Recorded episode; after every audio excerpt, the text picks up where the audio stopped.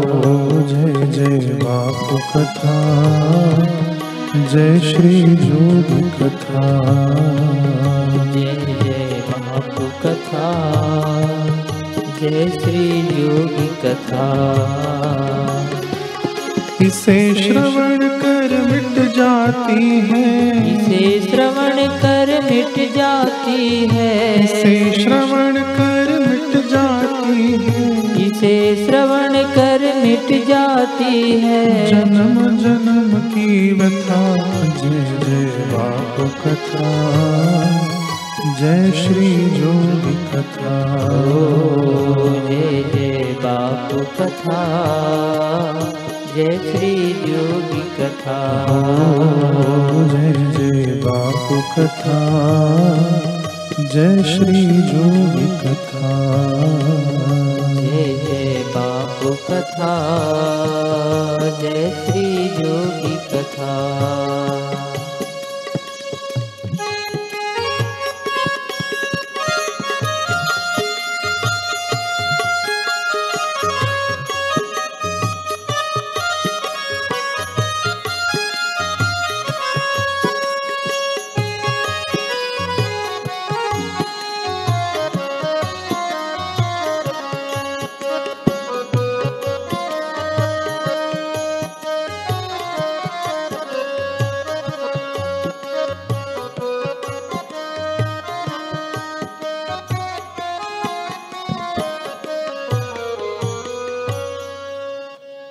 वर्णानामर्थसङ्घानां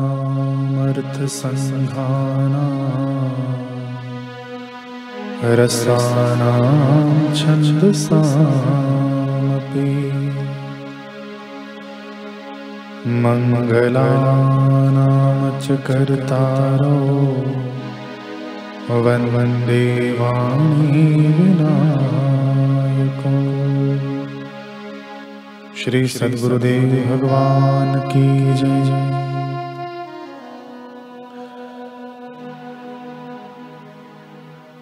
कथा में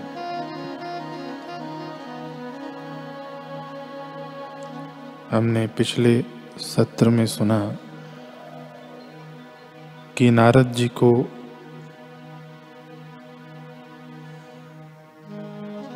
अपमानित महसूस हुए। जब तुम्बरू को बुलाया गया वैकुंठ में और उसी के द्वारा उत्सव आदि, गायन आदि का आयोजन किया गया, भागवत में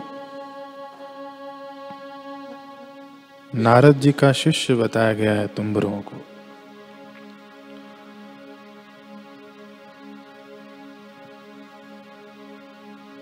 नारद जी को यह बात बुरी लगी।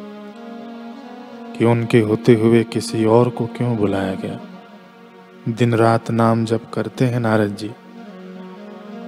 लक्ष्मी जी की सेविकाओं के द्वारा उनका तिरस्कार हुआ तो नारद जी ने श्राप दिया लक्ष्मी जी को कि वे राक्षसी के गर्भ से जन्म लेंगे और वो राक्षसी उन्हें फेंक कर आ जाएगी।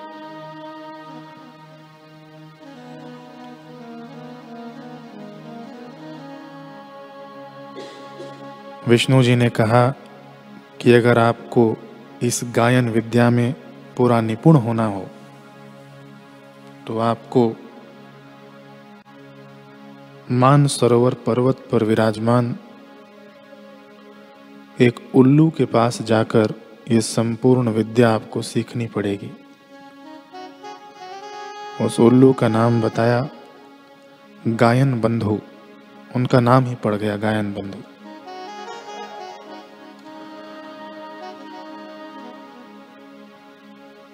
नारद जी के श्राप के ऊपर विचार किया जाए।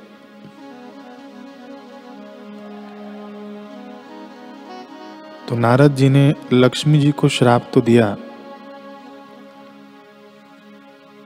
त्रेता युग की बात है। रावण तपस्या कर पूरे विश्व पर विजय पाना चाहता था। त्रिभुवन पर स्वर्ग आदि लोक पर उसने विजय प्राप्त कर लिया। लेकिन जब वह किसी वन से विचर रहा था तब उसने देखा कि कुछ ऋषि मुनियों की टोली है जो त्रिकाल संध्या करते हैं जब यज्ञ, होम हवन आदि क्रियाएँ करते हैं। और बड़ा तेजस्वी हैं, बड़े तेजस्वी हैं, और ये रावण से नहीं डरते हैं। रावण ने सोचा कि जब ये मेरे से नहीं डरेंगे तो मैं त्रिभुवनपति कैसे कहलाऊँगा? और मैं यदि इनको मार देता हूँ तो मेरा तेज नष्ट हो जाएगा। ऋषि हत्या से मेरा तेज नष्ट हो जाएगा। रावण विद्वान है। तो ऐसा क्या किया जाए कि मेरा वर्चस्व भी बना रहे सर्वत्र? तो उसे एक युक्ति सूझी। उसने सोचा कि क्यों ना अपने लंका में इन ऋषियों का रक्त रख दिया जाए। जैसे कई लोग होते हैं ना, सजा कर रखने के लिए घरों में किसी को सर्टिफिकेट मिला होता है। बच्चे खेल कूद करते हैं तो उनको पारितोषिक मिलता है गिफ्ट आदि जो मिलता है तो उसे सजा कर रख दिया जाता है, एक स्मृति चिन्ह के हिसाब से। ऐसे ही रावण भी चाहता था। वो सबको बताना चाहता था कि मैंने सभी पर विजय प्राप्त कर लिया है। कोई आकर पूछे कि इन ऋषियों पर किया है तो मैं उन्हें ये रक्त उनका दिखा सकता हूँ। तो रावण पूरा सेना समेत गया और घड़ा ढूँढने लगा। उसे घड़ा तो मिला, लेकिन उस घड़े में एक ब्राह्मणी पुत्री के लक्ष्मी जैसी पुत्री प्राप्ति हेतु कुछ संकल्प करके अनुष्ठान करती थी। तो घड़ा उठा लिया। रावण ने, और वह द्रव्य उसी में पड़ा रह गया, संकल्पित द्रव्य। उसी घड़े में सभी ऋषि मुनियों का रक्त एकत्रित किया, मारा नहीं उनको। केवल उनका रक्त लेकर उस घड़े में भर दिया, और लंका लेकर गया। मंदोदरी से कहा, कि इस रक्त को बड़ा संभाल कर रखो। इसके पास कोई भी नहीं जाना चाहिए। ये विष से भी अधिक घातक रक्त है। मंदोदरी ने रख दिया। अब रावण का व्यभिचार बढ़ता गया। मंदोदरी से सहन नहीं हुआ। कई समय बीतने के बाद रावण का दुराचार, व्यभिचार पर स्त्री गमन आदि बढ़ता गया। मंदोदरी से सहन नहीं हुआ। उसने आत्मघात का विचार किया। लेकिन आत्मघात कैसे करे? तो रावण का वो दिया हुआ जो रक्त का घड़ा था, उसे याद आया कि रावण ने कहा कि ये विष से भी अधिक खतरनाक है। तो मंदोदरी ने उसी संकल्पित द्रव्य में जो रक्त था, उसका पान किया। तो उसको गर्व रह गया। मंदोदरी ने सोचा कि रावण तो यहाँ पर है नहीं, मुझ पर कलंक लगेगा। तो वो मंदोदरी उस गर्भ को फेंक कर आई है। वही जब हल से जुती, जुता, जुताई किया गया, जनक जी के द्वारा, वही सीता माता निकली हैं। ये वाल्मीकि जी के द्वारा बताया गया प्रसंग अद्भुत रामायण में मिलता है हमें। इस श्राप का जो प्रसंग है तो इस प्रसंग से हमें सीख लेना चाहिए कि हमारे संस्कारों में यदि गुरु का ज्ञान हो, ऋषि मुनियों का जो ज्ञान हो, भक्ति के संस्कार हो, ज्ञान के संस्कार हो, यदि उसे राक्षसी भी निगल ले, राक्षसी यानी क्या? माया। बापूजी जो हमें संस्कार दे रहे हैं, सत्संग के माध्यम से, दर्शन के माध्यम से, सत्साहित्य के माध्यम से हमारे भीतर हमारे रक्त में वो संस्कार है। हम लोग जो मंत्र जब करते हैं, संस्कारित ही तो हो रहे हैं। प्रसंग कहता है कि जब उसे राक्षसी निगल जाए, यानी माया रूपी राक्षसी जब निगल जाए, या कह लें कि काम, क्रोध आदि रूपी राक्षसी निगल जाए, विकार रूपी राक्षसी निगल जाए तो भी ये ऋषि मुनियों का जो ज्ञान है, जो संस्कार है उसके गर्भ को फाड़ कर बाहर आ जाएगा और जन्म कहाँ होगा? विदेह नगर में। जनक जी विदेह नगर में रहते हैं ना, इसीलिए जन, जानकी जी को वैदे ही कहा जाता है। तो जन्म कहाँ होगा? विदेह नगर में। देह नगर में नहीं विदेह नगर आत्मराज्य में जन्म होता है। ऋषि मुनियों का ज्ञान, उनका दिया हुआ संस्कार उनके दिए हुए भगवान के नाम के जप का प्रभाव है। बापू जी बताते हैं कि अपनी इच्छा रूपी पेट में ईश्वर प्राप्ति को भर दो। वो पेट फाड़ कर बाहर आ जाएगा, ईश्वर प्रकट हो जाएगा। तो ये तो विषय से अलग बात हो गई, प्रसंग आया। अब आते हैं हम नारद जी के प्रसंग पर। विष्णु जी ने कहा कि तुम चले जाओ। ज्ञान बंधु के पास और उनसे सीख कर आओ। नारद जी देखिए भक्त हैं। भगवान के नाम के जप में उनकी रुचि है, बुद्धि शुद्ध है। भगवान की और गुरु की बात नहीं काटनी चाहिए। हमारा ये विषय ही चल रहा है, सदगुरु वैद्य वचन विश्वास। नारद जी ने पूर्ण विश्वास किया। सूरत आश्रम के रूपा भाई थे, उनका शरीर अभी नहीं रहा। वे अपना प्रसंग बताते हुए कह रहे हैं कि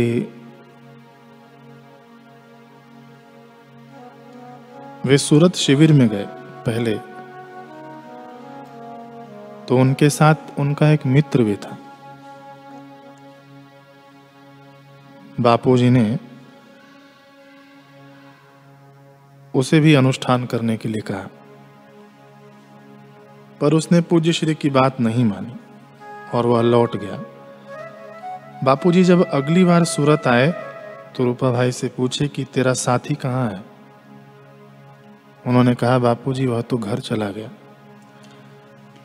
यह सुनकर बापूजी का हृदय द्रवित हो गया। करुणा पूर्ण व्यथा हुई।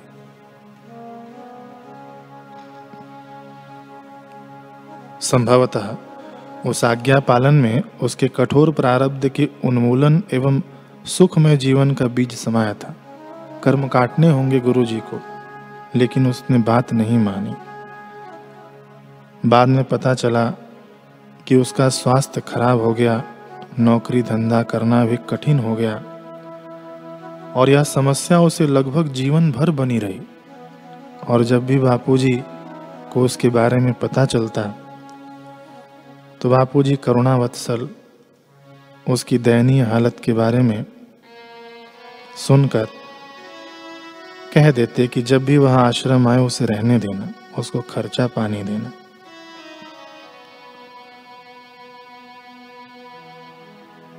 सदगुरु वैद्य वचन विश्वास, वैद्य की बात नहीं मानेंगे तो यहाँ तो रोग पकड़ते ही हैं, भव रोग भी पकड़ लेता है। नारद जी, भगवान की बात मानते हैं। ये नहीं कहते कि मैं उल्लू के पास जाऊँ सीखने के लिए।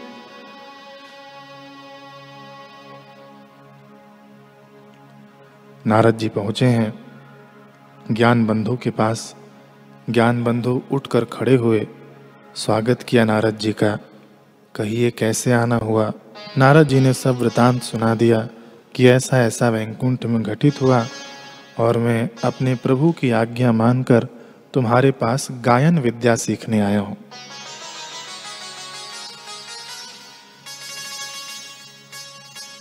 परंतु नारद जी को आश्चर्य हुआ और उन्होंने उससे पूछा कि आप इस उल्लू के शरीर में रहकर भी गायन विद्या में निपुण कैसे हैं? तब ज्ञान बंधु ने बताया, गायन बंधु ने बताया कि पूर्व जन्म में मैं भुवनेश नाम का राजा था।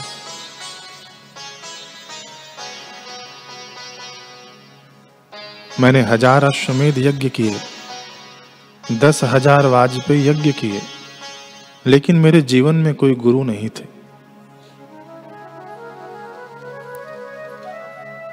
ब्राह्मणों को मैंने करोड़ों गौ में दान कर दी, अरबों स्वर्ण मुद्राएँ मैंने दान की, वस्त्र, हाथी, घोड़े आदि मैंने कई दान किए। लेकिन गुरु गुरु नहीं थे मेरे जीवन में। हम लोग भी जब सेवा में जाते हैं तो ये बापू जी के ही संस्कार हैं। साधक कहते हैं, जब कोई उनकी वाहवाही करता है या उनको शाबाशी कोई देता है, साधक कहते हैं तो बापू ही करा रहे हैं। कितना उच्च संस्कार ये तो हमारे गुरु जी ही करा रहे हैं। भुवनेश के जीवन में कोई गुरु नहीं थे। तो उनको वाहवाही की इच्छा बढ़ती गई कि मैं ही ईश्वर हूँ। और जो पूरे राज में जो भक्त थे, ब्राह्मण थे, जो विष्णु जी की पूजा करते, उनके नाम का कीर्तन करते, इसने सब पर बंदी लगवा दी, बैन कर दिया। और कोई दूसरा भगवान नहीं है। भगवान होता तो तुमको आकर यहाँ पर अच्छे से रखता देखो, मैं ही तुम्हारा पालन करता हूँ। जिसको जो आवश्यकता हो मेरे से ले जाए। लेकिन और किसी देवता की पूजा नहीं होगी। कीर्तन मेरे नाम का होगा। पूजा मेरी होगी। जो भी विष्णु की पूजा करेगा या अन्य देवी देवताओं को पूजेगा, वह मेरे कोप का भाजन बनेगा। तो सावधान। सब डरे सबने छोड़ दिया। विष्णु पूजन, भगवान का पूजन आदि, पूजा पाठ बंद कर दिया गया। लेकिन उसी राज्य में एक हरिमित्र नामक ब्राह्मण रहते थे। नदी किनारे बैठकर अपना संध्या वंदन नित्य करते, हरि की प्रतिमा के आगे पुष्प आदि अर्पित करते। यह बात भुवनेश राजा को पता चली। सिपाहियों को भेजकर उनके सामग्रियों को, जो पूजन के लिए सामग्री थी, सब फेंकवा दिया और भुवनेश को पकड़ कर ले आए। राजा ने उसका बड़ा तिरस्कार किया। अपने राज्य से उसका सारा धन छीन कर बाहर कर दिया। समय बीतने पर राजा भुवनेश की मृत्यु हुई और उसे उल्लू का शरीर मिला।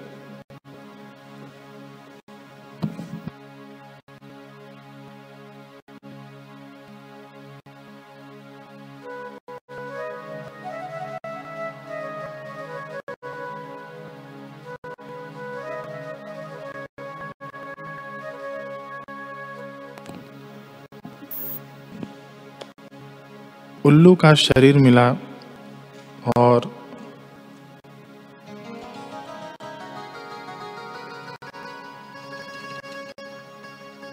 लेकिन उसे भोजन नहीं मिले। भोजन के लिए वह तड़प गया। यमराज के पास गया कि मेरा आहार कहाँ है? यमराज ने कहा कि तूने बड़े पाप किए हैं। जा, अब तू गुफा में रह।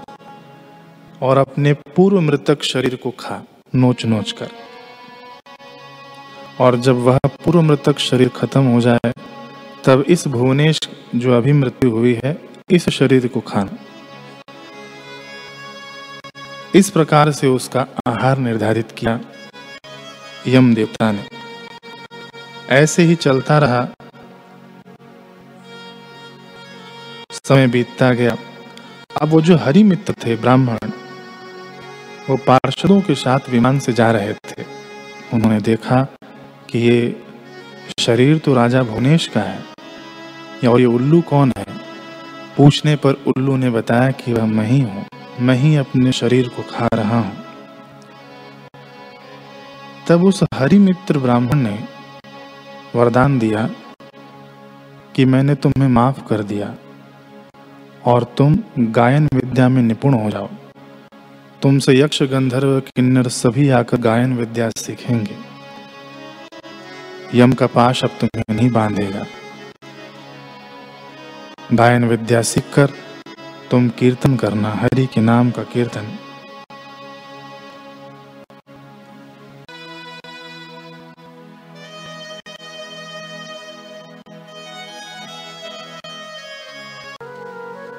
स्वरों की विद्या प्राप्त की। और हज़ार दिव्य वर्षों तक वो शिक्षा प्राप्त की। अब इनको हुआ कि अब मैं निपुण हो चुका हूँ। अब मुझे चलना चाहिए उस तुम्बरू के पास और उससे परास्त करना चाहिए। उसे मैं दिखा दूँ कि मैं कितना बड़ा भक्त हूँ। गुरु दक्षिणा के रूप में नारद जी ने गायन बंधु को वरदान दिया कि तुम इस कल्प के बाद गरुड़ बनोगे, भगवान विष्णु के वाहन बनोगे। तो यही गायन बंधु आगे चलकर गरुड़ बने हैं। अब नारद जी गए हैं तुम्बरू के द्वार पर। उसे दिखाने कि वे कितने बड़े हैं। लेकिन द्वार पर क्या देखते हैं कि कुछ स्त्री, कुछ पुरुष खड़े हैं, किसी के हाथ कटे हैं किसी के पैर कटे हैं, किसी का गर्दन कटा है, किसी का कुछ कटा है, अंग कटे हुए हैं। नारद जी को बड़ा विस्मय हुआ। उन्होंने पूछा कि आप लोग कौन हो? तो उन्होंने बताया कि हम स्वर हैं। तो आपकी हालत किसने की? उन स्वरों ने कहा कि नारद जी, हमारी हालत आपने की है। आप जब गायन करते हैं तो हम घायल हो जाते हैं और तुम्बरू के पास आते हैं अपना इलाज कराने के लिए। इसीलिए हम इसके द्वार के बाहर खड़े हैं। नारद जी को अब और दुख हुआ। एक हज़ार दिव्य वर्षों तक शिक्षा लेने के बाद भी नारद जी पूर्ण नहीं हुए। नारद जी वापस अपने स्वामी के पास लौटे हैं। विष्णु जी ने कहा कि नारद जी, आप ठीक से नहीं सीख पाए। नारद जी ने कहा, आप कैसे मैं ठीक से सीखूं, कुछ और उपाय बताइए। विष्णु जी ने कहा कि द्वापर युग में मैं कृष्ण बनकर आऊँगा, तब मैं तुम्हें बताऊँगा। 28 युगों के बाद, अब नारद जी देखिए कितना, कितनी प्रतीक्षा करेंगे। और हाँ नारद जी, तब तक आप जाकर दूसरे गंधर्वों से, यक्षों से जाकर आप गंधर्वों से सीखिए तब तक। अगर आप उसके पहले पूर्ण हो जाते हैं तो बहुत अच्छी बात है। नहीं तो मैं अट्ठाईस युगों के बाद कृष्ण बनकर आऊँगा, तब आप आइएगा, मैं आपको पूर्ण ज्ञान दे दूँगा। सच्चा गायन सिखा दूँगा। रूपा भाई कहते हैं कि उन्नीस सौ सतासी के आसपास की बात है। उनकी उम्र 22 साल की होगी।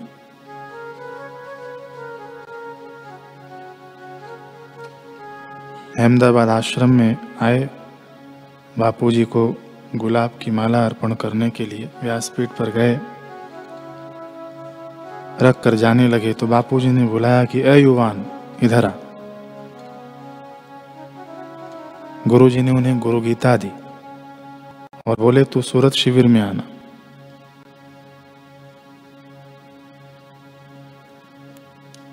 सूरत शिविर में इनका जाना हुआ।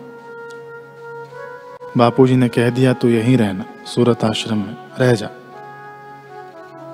तब वे कहते हैं कि मैं बीकॉम की पढ़ाई पूरी कर ली थी मैंने और दुबई जाने वाला था। बाहरी दुनिया की चकाचौंध से मैं प्रभावित था। पूज्य श्री की बात सुना अनसुना कर दिया। अब शिविर पूरा होते ही वे जाने लगे, निकल रहे थे। तो किसी भाई ने उन्हें बताया कि बापूजी तुम्हें बुला रहे हैं। फिर इनका जाना हुआ बापूजी के पास। बापूजी ने कहा कि, अब क्या सोचा है? इन्होंने कहा, जो आज्ञा हो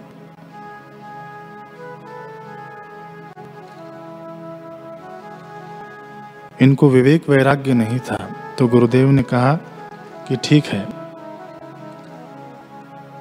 यहाँ रहकर अनुष्ठान कर। आश्रम के पास ही शमशान है। सात दिन के लिए स्मशान में रहना और भीख मांग के खाना, वहीं बैठ के ईश्वर की ओर पुस्तक पढ़ना। गुरुदेव की आज्ञा अनुसार कहते हैं कि मैं स्मशान में जाकर रहने लगा। रोज आश्रम में छपी पुस्तक ईश्वर की ओर पढ़ता और सात दिन में जो मेरे जीवन में परिवर्तन हुआ वैराग्य रूपी बीज जो अंकुरित हुआ, मैं मोह माया से उपराम होने लगा और आश्रम में ही रुक गया। तो गुरुदेव की कुछ कसौटियाँ होती, हमको कहा जाए, शमशान में जाके रहो सात दिन, भीख मांग कर खाओ। ऐसे ही नारद जी को कहा गया कि इतने युगों के बाद 28 युगों के बाद मैं कृष्ण बन कर आऊँगा, तब तुम्हें मैं विद्या दूँगा।